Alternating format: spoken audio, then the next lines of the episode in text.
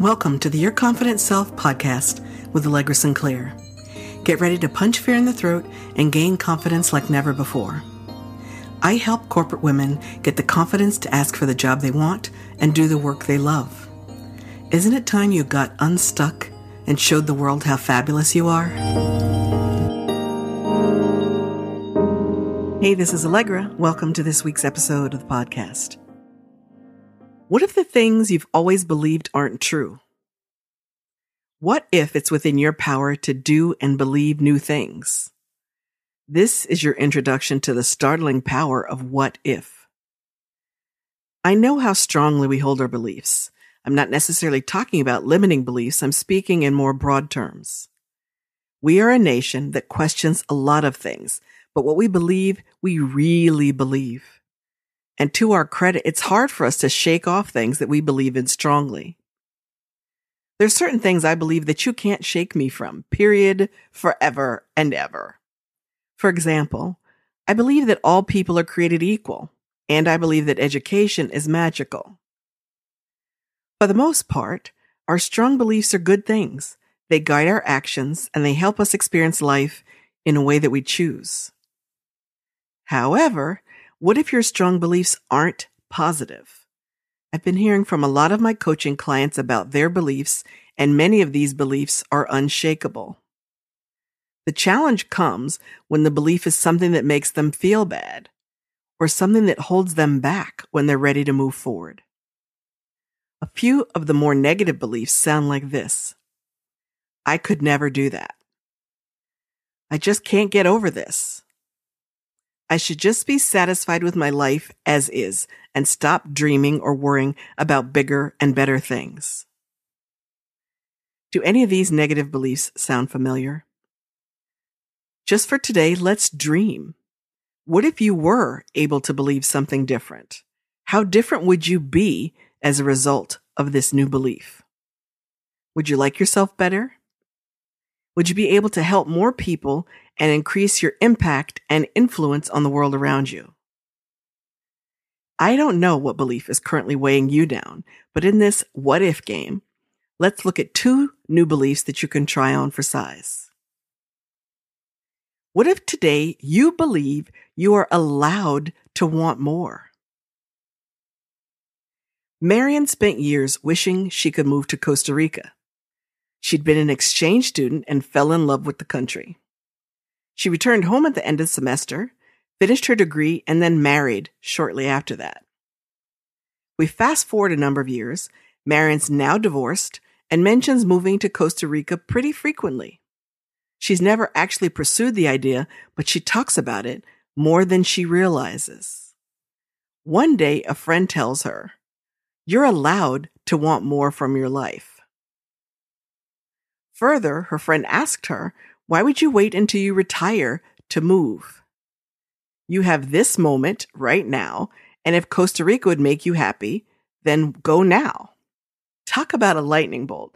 That simple statement made Marion realize that she was limiting her life with the belief that she should be grateful for what she has, and that joy is something to be postponed for a future date. You don't have to feel guilty for wanting something more. You have that desire for a reason. You can absolutely be grateful for what you have and still want the next thing. Now, don't misunderstand me. I talk about the power of gratitude a lot, and I believe it's essential that we are sincerely grateful for what we have. But gratitude doesn't have to prevent you from moving towards something more. I see this a lot with clients and friends who have robust careers that they don't feel like they fit anymore. Maybe they realize that they built their career based on someone else's desires. They're very successful, make great money, and overall they feel good about their future. And with all the people who are unemployed or underemployed, they think it's greedy or selfish or even rude to want something more when they already have so much. Why? Everybody has a different journey and different dreams. Could you tell me how you settling for something that's less than what you want helps other people? Oh, it doesn't? Cool. So now why do you want to keep doing that? What if you stepping into the new thing that keeps whispering to you would help a bunch of people who are waiting for the opportunities that you taking that step would create? Let yourself want more. It can be hard to make the shift to doing a new thing because once you make that small decision in your mind, you can't unmake it. For instance, when I was about 12 and I told my grandmother I didn't want to go to the movies with this boy because I was afraid he would try to kiss me, she said, I get that because you can't unkiss a boy. Once you've kissed him, he has always been kissed. It's similar to you making a decision in your mind that you can't unmake. Let me explain. If you decide that you want to look for a new job and you act on that in any way, then from that moment forward, your current job looks different. Even if you don't end up changing positions right away, your perspective on your current position has shifted because you opened yourself up to the possibilities of what another job might look like. There's nothing wrong with that. It's really natural.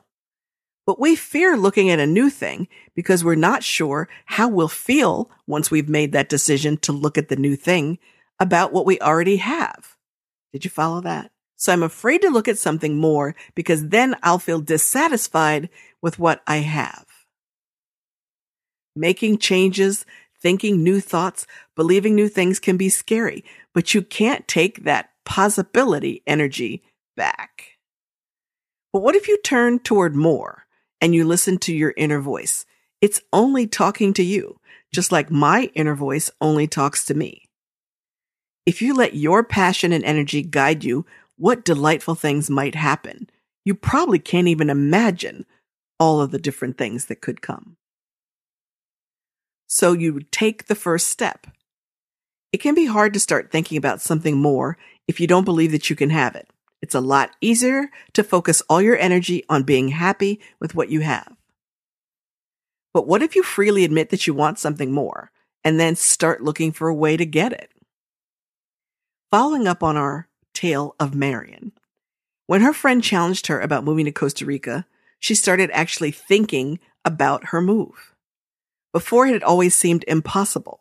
With the encouragement and support of her friend, she started planning for this new phase of her life. Her first step was research. She needed to figure out what paperwork she needed. Would she need to become a citizen in Costa Rica? Was there some sort of long-term visa she could get, etc. The information that she found helped her realize that getting a job in Costa Rica was the fastest way to clear her path to building a new life there. So once she did one thing, which was research what was required, she could easily see the steps she'd need to take to make her goal a reality. What if you decided to start working towards your more? Depending on what it is you want, your first step doesn't have to be huge and your goal doesn't have to be living in a different country. Whatever you want, there's a step by step path to get there. Keep in mind that you may not know all of the steps yet. Don't freak out if that's you. Just put a question mark in your plan if you're not sure what comes next. You will figure it out or you'll find someone who can help you figure it out. If you don't know all the answers now, you can start with some research and begin building your plan with the information you do have. You don't have to burn the boats and make a huge gesture unless you really want to. Getting started is better than dreaming about it for years or continuing to ignore yourself. Once you've started, talk to others that you intentionally choose. The next thing Marion did was join a Facebook group for Americans who live in other countries. She posted in the group, she introduced herself and talked about her dream of living in Costa Rica. She was thrilled when several other people who had moved to Costa Rica reached out to her and offered valuable advice on the steps that she could take. When you hang out with people who are pursuing their dreams, their enthusiasm and energy can rub off on you. And even better, you have access to people who have been there and done what it is that you're trying to do and can help you achieve your dream. But you have to begin. So don't put off pursuing your something more for another moment. Do something small that will help you get closer to your dream. Then tomorrow, wake up and do another small thing. Pretty soon you'll discover you've achieved your dream because you simply didn't give up. So that's the first what if. What if today you believe that you're allowed to want more? Our second what if is what if today you believe you're confident? Amaris often talked about the things she would do if she were more confident. She'd say, if I were more confident, I'd take up salsa dancing. If I felt good about myself, I'd wear shorts this summer. And if I was smarter, I'd go back to school and get a graduate degree. One day, as she was complaining about all the things she was not, her friend stopped her and asked her, What if you were? What if you were confident? What if you felt good about yourself? What if you felt smart? Maybe what's holding you back isn't what you are, only what you think you aren't. Often we let a lack of self confidence hold us back from pursuing our goals, building greater relationships, loving ourselves unconditionally. But what if you flipped the script? What if you stopped waiting for confidence, instead started behaving as if you already have it? It's easy to create limiting beliefs. Most women do it every day without realizing it. These are the stories you tell yourself about why you're settling for less than what you want and less than what you're capable of. Some of the stories might sound good or even noble, but that doesn't change the fact that they're not true. The key to becoming more confident is to challenge the stories that you're telling yourself. Is it really true that you can't be a sexy beast if you have three kids and a mortgage? Is it really true that it's too late to get a graduate degree if you want one? When you're honest with yourself, you'll have to admit that these stories aren't the real problem.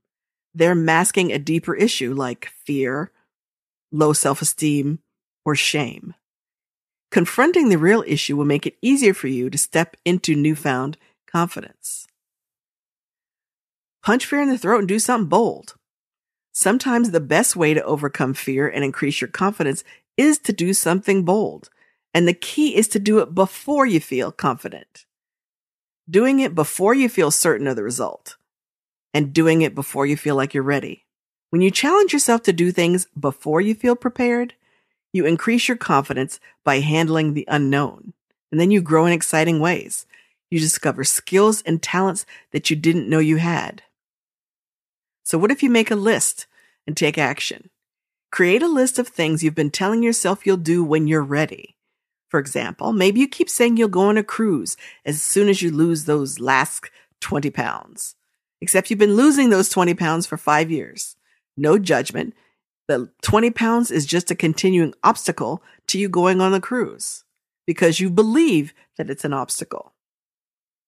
Each New Year's, you promise yourself you'll take some training courses so you can get out of the job you hate and start doing work that matters to you. But you haven't made the time to seek out any training or find out where the training you want is offered. Once you have this list of things that you've been delaying that you'll tell yourself you'll do when you're confident, pick one thing on it and take action right now, like today. As soon as you stop listening to this, Call a travel agent and get information on upcoming cruises. Talk to a friend who's leveled up her skills in a way you'd like to improve yourself and find out what training she took. What if you believe that you are bold and beautiful and confident? Stop waiting for confidence, embrace it today. So the second what if is what if you believe that you're confident right now? The power of what if can change your life and the lives of those around you. If you believe it's okay to want more and you act with confidence, you can amaze yourself with your results and you'll have the energy to do the things that really matter to you. Thanks for listening. I'll catch you next time.